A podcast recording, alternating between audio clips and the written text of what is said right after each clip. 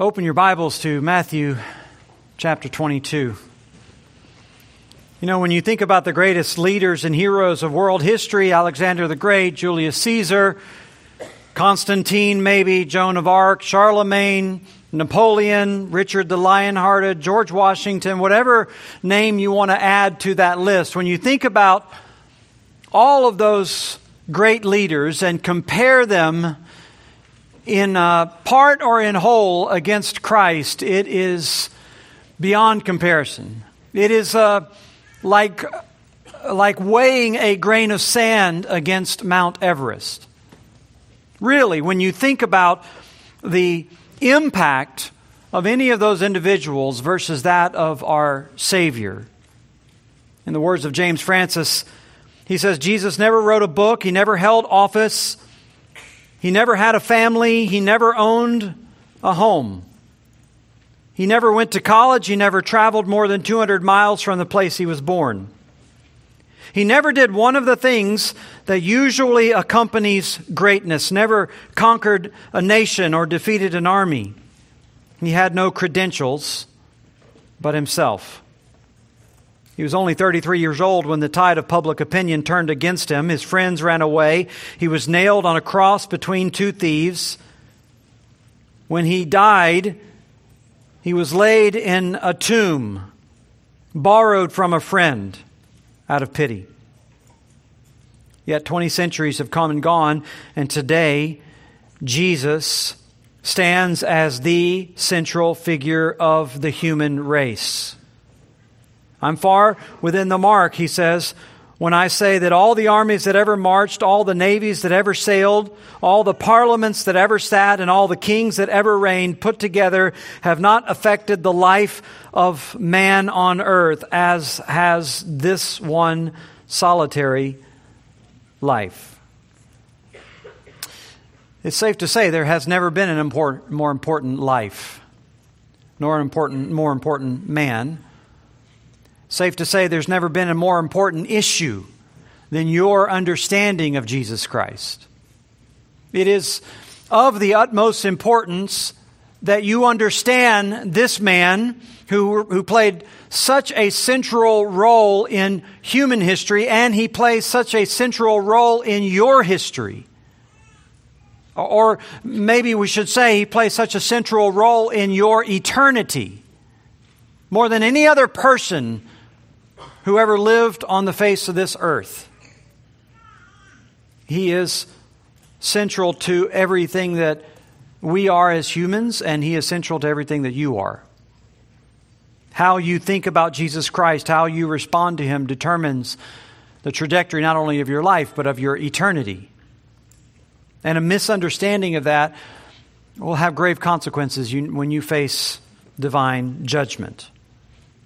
So it's critical that we understand the key question about Christ.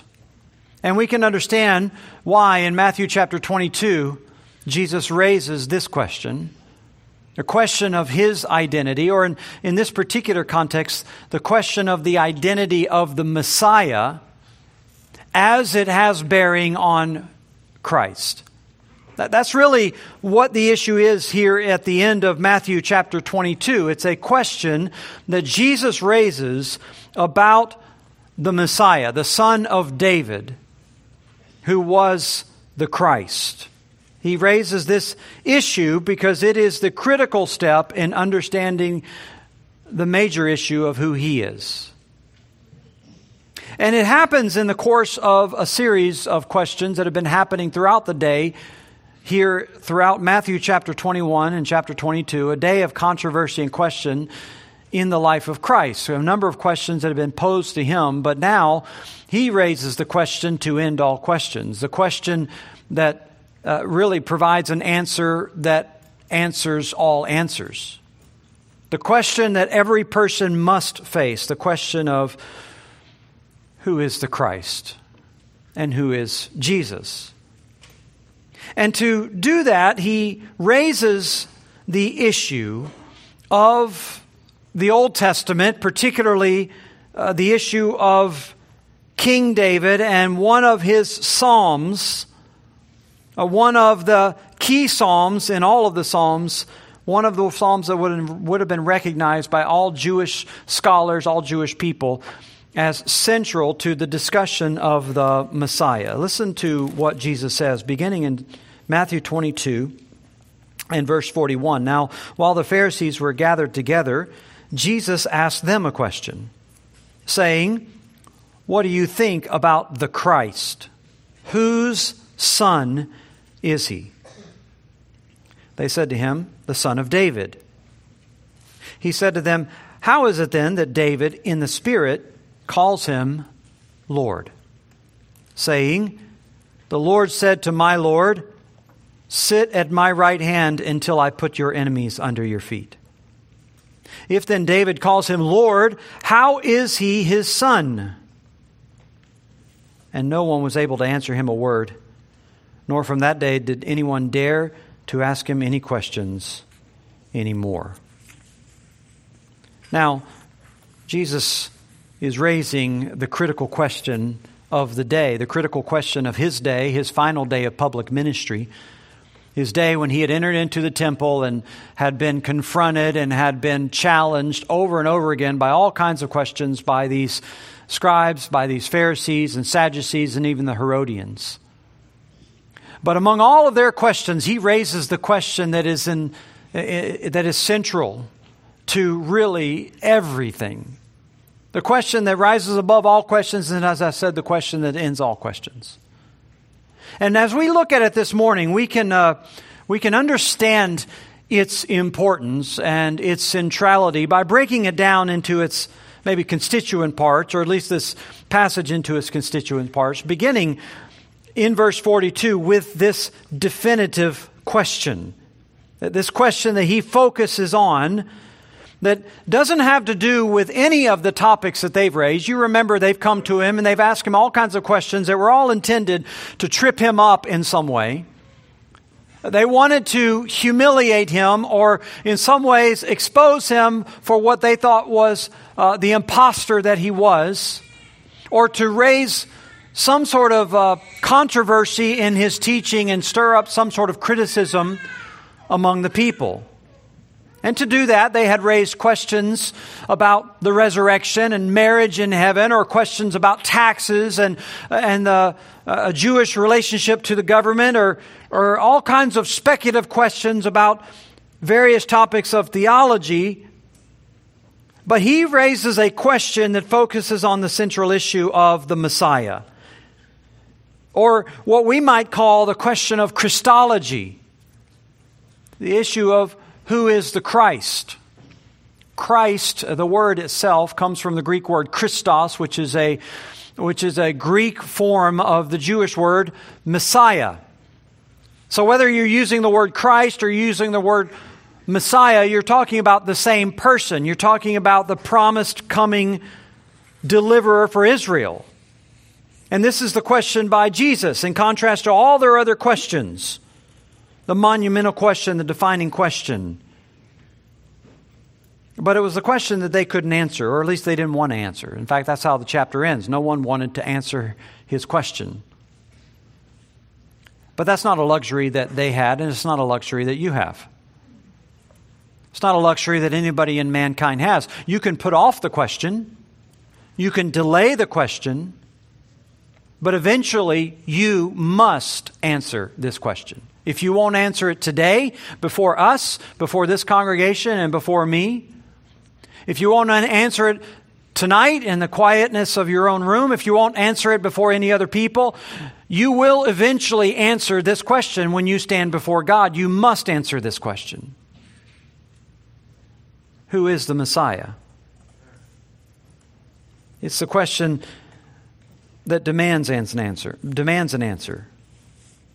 And it's been the question that people have grappled with throughout all the centuries.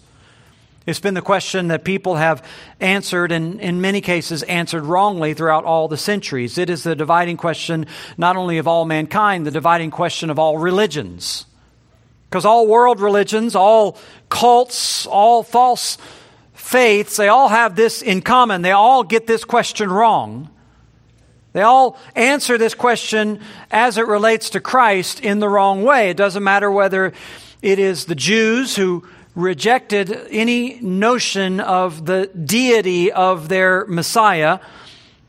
It also is the question that's answered wrongly by the Muslims and the Hindus and the Buddhists, the Mormons, the Jehovah's Witness, the Christian scientists, the Scientologists, the Christadelphians, or whoever it might be. They all answer the question and they all answer it wrong. And that is the thing that unites them all together. They all unite together in defying the deity of Christ. They may have some favorable view of him. They can't deny that he was a consequential historical figure. They might even acknowledge that he was wise and he was devout and he was compassionate and maybe that he was sacrificial in some way. But in the end, they refused to acknowledge that he was in any way divine, not in the sense of the God of the universe. He might have had some spark of deity. He might have been, in some sense, some God in a pantheon of gods. But that was all he was. To mark him off as the God of all the universe is a line too far for them. This has always been the central plank in Satan's agenda. Whether it is by false religion or whether it is by no religion, whether it is by some deviant form of faith or whether it is by atheism, this has always been the central plank of his agenda to convince you that Jesus is not God. Or at least to get you to not bother answering the question. This is where the battle lines are drawn. This is where all of the theologians and spiritual leaders have focused their attention and their debate throughout all the years. This is the issue, as I said, that divides not only mankind but all of history. And so Jesus is raising this question with them. And interestingly, he does it from the Old Testament. He takes them to the Old Testament to address this issue of the nature of the Messiah, or, as I said, to raise the issue of what we would call Christology, the, the study of the Messiah, the study of the Christ, uh, and particularly the issue of the deity of Christ. Many people, whenever they think about the deity of Christ, they think about issues of, of uh, the Trinity which is a Christian doctrine, the idea that God is one and has three personalities God the Father, God the Son, and God the Holy Spirit. And so when we talk about God the Son, we talk about the deity of the second person of the Trinity. Everyone assumes that that is a Christian doctrine and therefore a New Testament doctrine, something that you only find in the New Testament or something that wasn't revealed in the Old Testament. But the reality is that the deity of Christ is spoken about many times in the Old Testament. And so Jesus takes these men to a, a, a, a body of, of literature, a text that they would have had tremendous respect for. He takes them to the Hebrew Scriptures and particularly to one of their ancient kings, to King David in one of his central psalms. And he asks them this question What do you think about the Christ? Whose son is he? And so they answer him. But their answer, whatever it might be, however they might read it, is ultimately insufficient, which kind of raises the second component here. It's not only the definitive question that Jesus asked, but it is their deficient answer that helps us understand the importance of this passage because when they are confronted with this question, their response is the conventional response. It is obvious to them based on their traditions and based on their uh, literature and based on their doctrines. It's obvious that the Messiah is simply David's son. And in saying that, they are convinced that the Messiah, for all of his greatness, for all of his expected works, for all that he is supposed to accomplish, they're convinced that the Messiah is going to be essentially no more than a man. He's going to be just the son of David, which was a way of saying he's a descendant of David. That is what they mean by son of David. When uh, we talk about the Messiah, when they identify him as David's son, they're talking about the fact that he's going to be a physical heir in David's line. And all of that arises out of a specific promise that was established in the Old Testament, a promise that was made to David. Or, as we say sometimes, a covenant that was made with David. God, at various points and various times throughout the Old Testament, made key promises or key uh, covenants, or we might even say key contracts with individuals and people. And these covenants become the pillars or the backbone on which the entire Old Testament hangs. One of them, of course, made, was made with Noah when God made a covenant with Noah never to destroy the earth again by flood. Another one is made with Abraham when God promised to give Abraham a physical descendant, and through that descendant, all the nations of the earth would be blessed. And one of those covenants was made with David when God promised that he would establish David's son on David's throne and he would give him a kingdom that lasts forever. It comes to us in 2 Samuel chapter 7 verse 12. He says to David, when your days are fulfilled and you lie down with your fathers, I'll raise up your offspring after you who will come from your body and I will establish his kingdom and he shall build a house for my name and I will establish the throne of his kingdom forever. Now, this promise was given to David, and it was given unconditionally. There was nothing David was going, going to do that was going to fulfill this. He wasn't going to uh, achieve God's favor in some way. This was just a unilateral promise God was going to do this. Now, of course, David had many sons. He had, unfortunately, many wives, and they gave birth to a number of sons Absalom, Solomon, and others. And yet, Jews always understood that this promise was fulfilled not through any of those sons. Partly because while they did, in fact, uh, take up, or I should say, Solomon at least, in fact, did take up David's throne and he reigned over a kingdom that was uh, in the Davidic line. His kingdom was not everlasting, it wasn't an eternal kingdom. And so, even after the death of Solomon, Jews continued to look for a coming promised uh, uh, messianic king, someone who would be a son of David.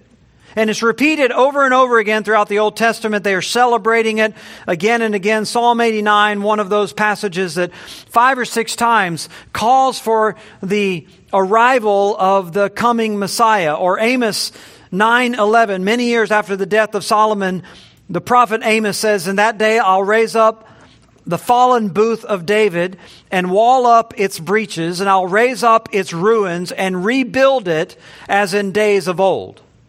And you could multiply these kinds of, uh, of promises or these, these kinds of words of encouragement again and again. Throughout the Old Testament, they were constantly looking for someone who would be born in the line of David and would come and fulfill the promise that was given to David.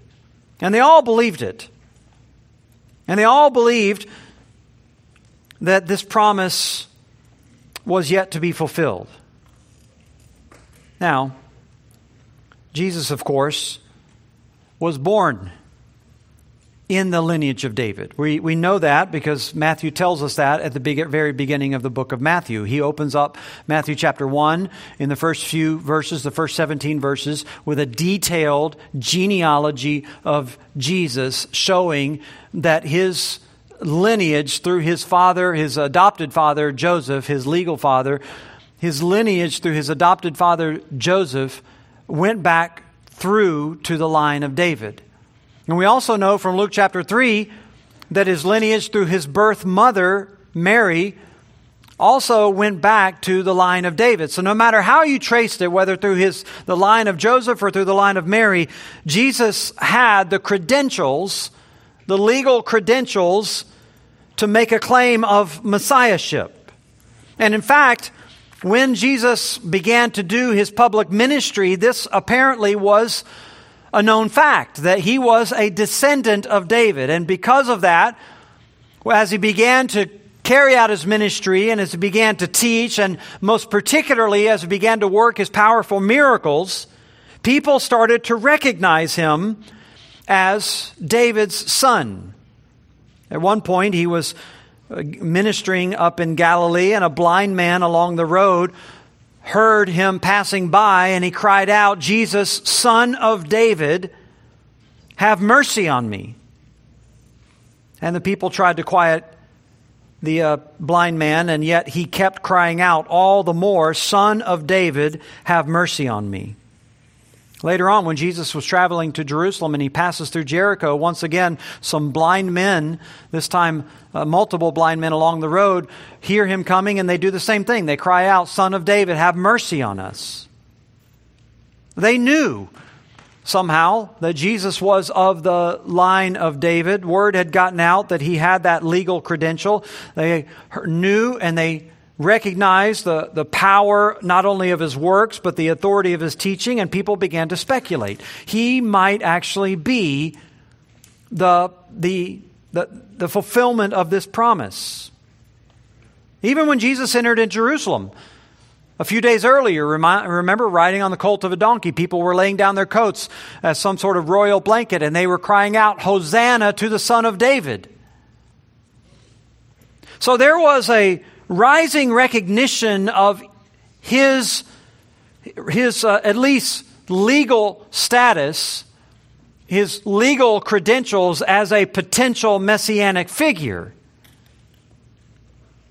This has, in fact, one of the things that caused the Jewish leadership to respond to him so negatively. They didn't like it when people ascribed this title because to call someone the son of David wasn't just a way of recognizing his, his legal lineage, it was, in fact, a title ascribing to him messianic honor. When someone used that title, it was specifically to ascribe to them the potential of being a messianic figure. So the Jewish leadership didn't like this whenever they used that title of Jesus, and consequently, they always were trying to get people to quiet down or to reject that idea. And even in one case, asking Jesus to rebuke his own followers who were calling that name out to him. See, they thought that that was too great a title for Jesus. They, they, they, thought that that was too great an honor to be ascribed to him. But the truth is, it wasn't too great. In fact, if anything, it wasn't great enough. It wasn't great enough just to call him the son of David. That answer even calling him the Messiah, that answer in itself, while accurate, was inadequate. Because most of them, when they thought about the Messiah, they thought about him only as a man. Which is, which is really at the heart of this, and it's our third sort of component to this.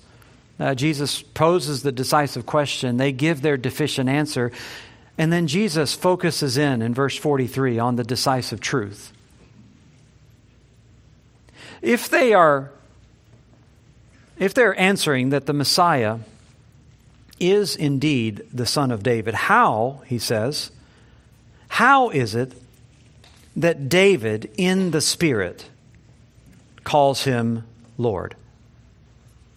he's, he's referencing here, obviously, Psalm 110, and uh, saying that David who wrote this wrote it in the Spirit. That is to say, he wrote it under the inspiration of God. These are David's words, but because David was inspired by the Spirit as he wrote them, like all the rest of the biblical writers, when he wrote, writing under the inspiration of the Spirit, he wrote the words of God. God superintended so that through all of David's own personality, all of David's own will, all of uh, David's own decisions. This was, in other words, he was fully the words of David, but because of God's superintending work, these were also the words of God. It's just another way of saying, how is it that the scripture, the authoritative scripture, says this? That he is David's Lord. And of course, he's focusing in on these particular words in Psalm 110, verse 1, where in the context of this, David refers to him as my Lord. He quotes here, The Lord said to my Lord. Really just driving home this point from the, the words of David himself. Now, to understand this maybe a little bit better, it might be helpful to point out that in the, uh, in the psalm itself, the word Lord is two different words.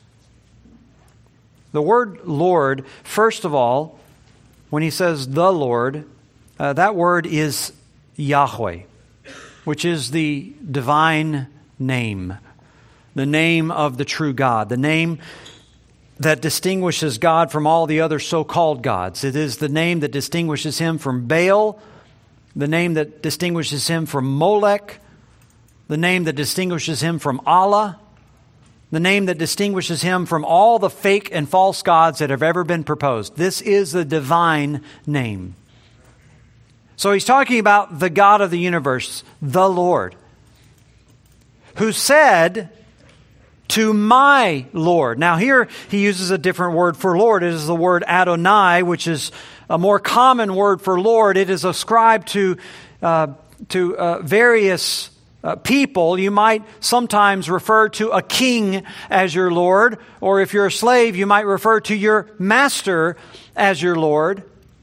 But one thing that you never did was refer to your child as your Lord. That, that is unnatural.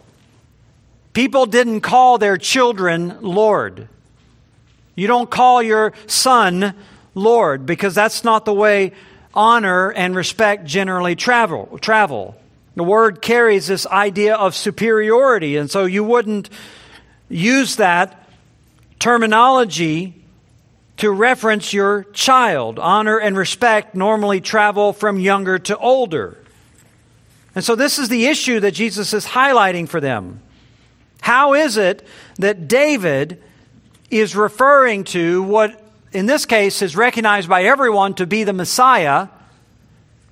How is it that he's calling him Lord? And by the way, this is, by as, as I said, everyone recognizes this to be a messianic prophecy because he talks about the Lord sitting at the right hand of God until he makes his enemies a footstool for his feet. And he goes on to talk about the triumph of this coming Lord and how he was going to bring about prosperity for Israel.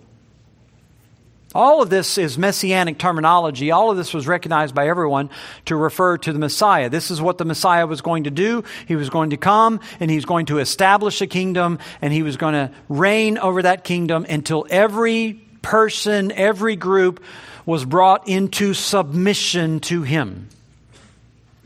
And that that's symbolized by this putting them under his feet as a footstool. That, that is a symbolic gesture that many times kings would do to demonstrate their superiority, their power, their victory over their opponents. In fact, in Joshua 10, this happened with five Amorite kings. When Joshua defeated the Amorites, he summoned all the men of Israel, and Joshua 10:24 and he said to the chief men of war who had gone out with him come near and put your feet on the necks of these kings then they came near and put their feet on the necks of the kings so this is an image about the messianic kingdom and who this, uh, what this Messiah was going to do. He was going to reign in his kingdom until he brought everyone into submission. Now, this had not happened yet.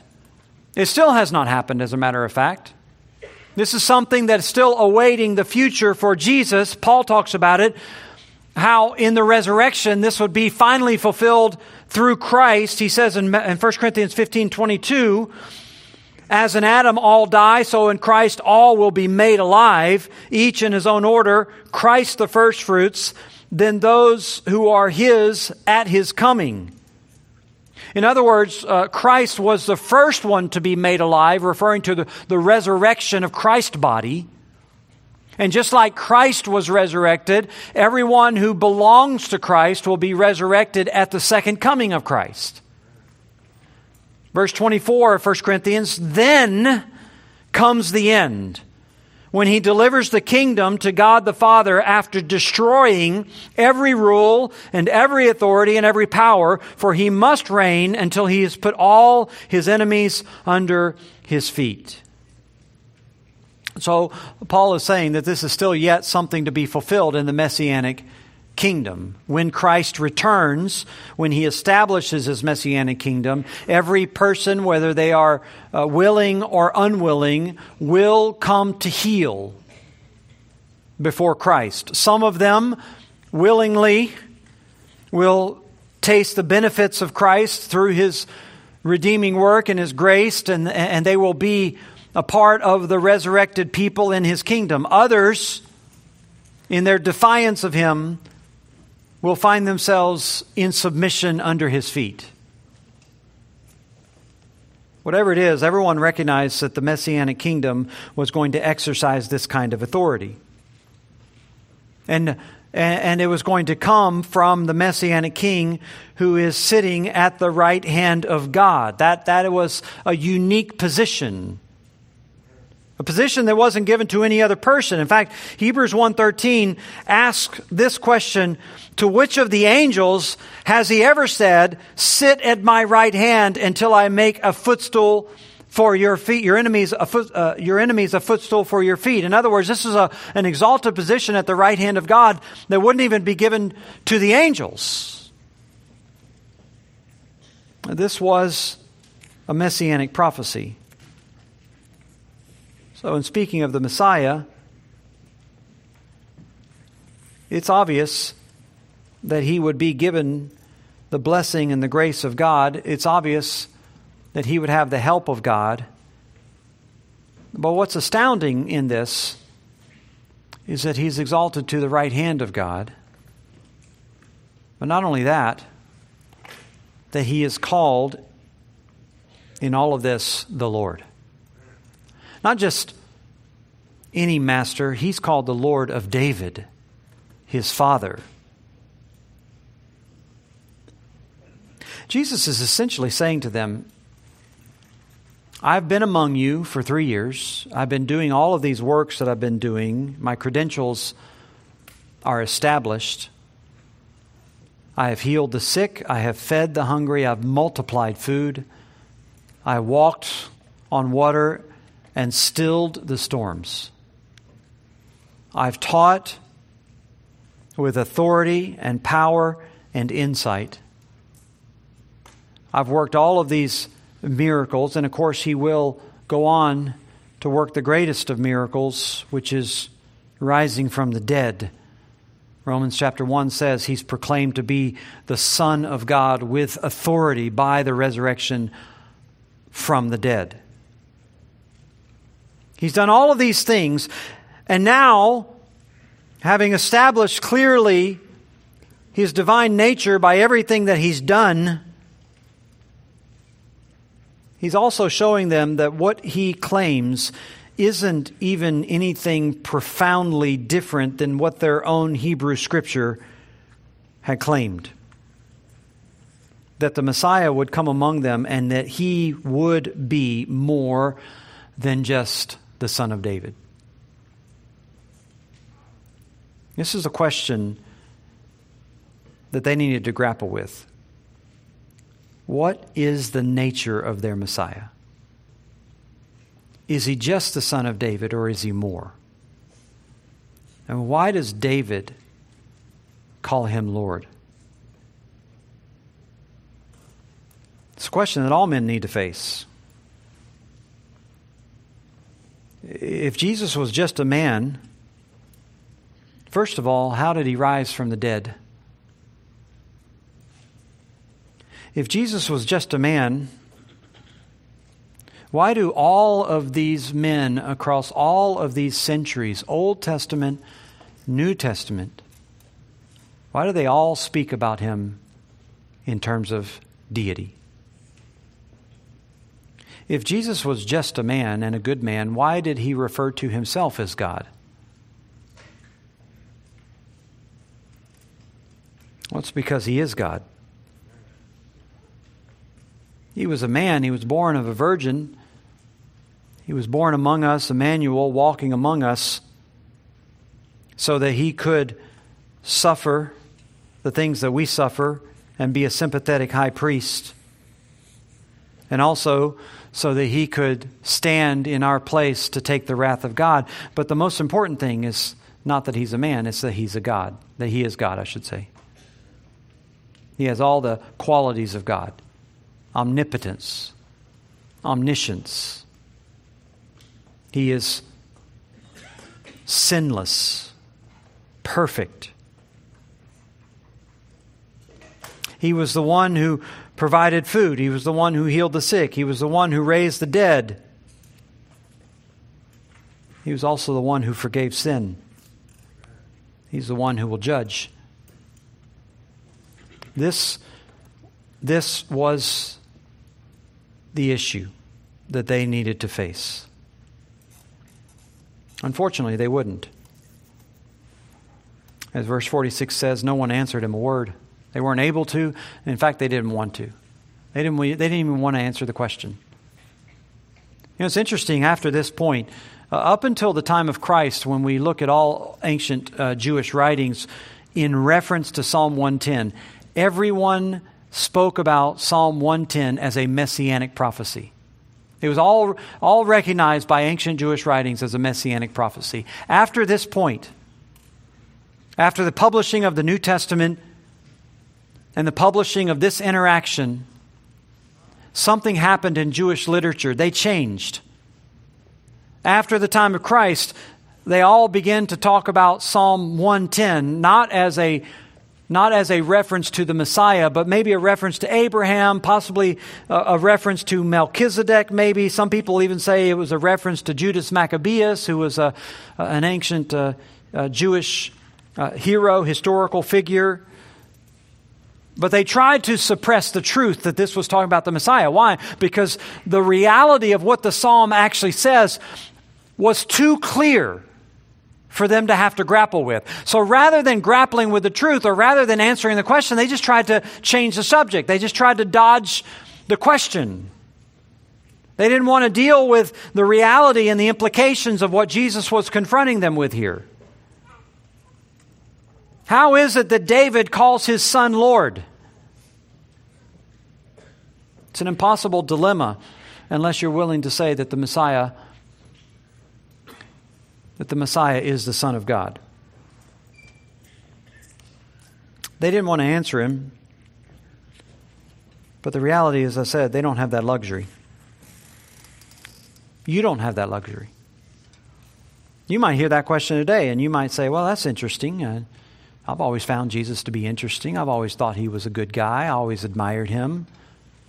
I admire people that follow him and worship him. I admire Christianity, maybe in broad ways and some good things that it does. I have respect for all of that stuff. You could have all those kinds of thoughts in your mind, but still not answer this question. And you might fool yourself into thinking that you don't have to answer this question. But you do.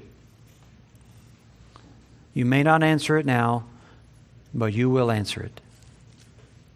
So you may as well give it some thought you may as well give it some thought. Why does David, so many hundreds of years, a thousand years, in fact, before the time of Christ, Why does he call the Messiah Lord? Why does he call his son Lord? And what does that mean for Christ? What does that mean for Christ?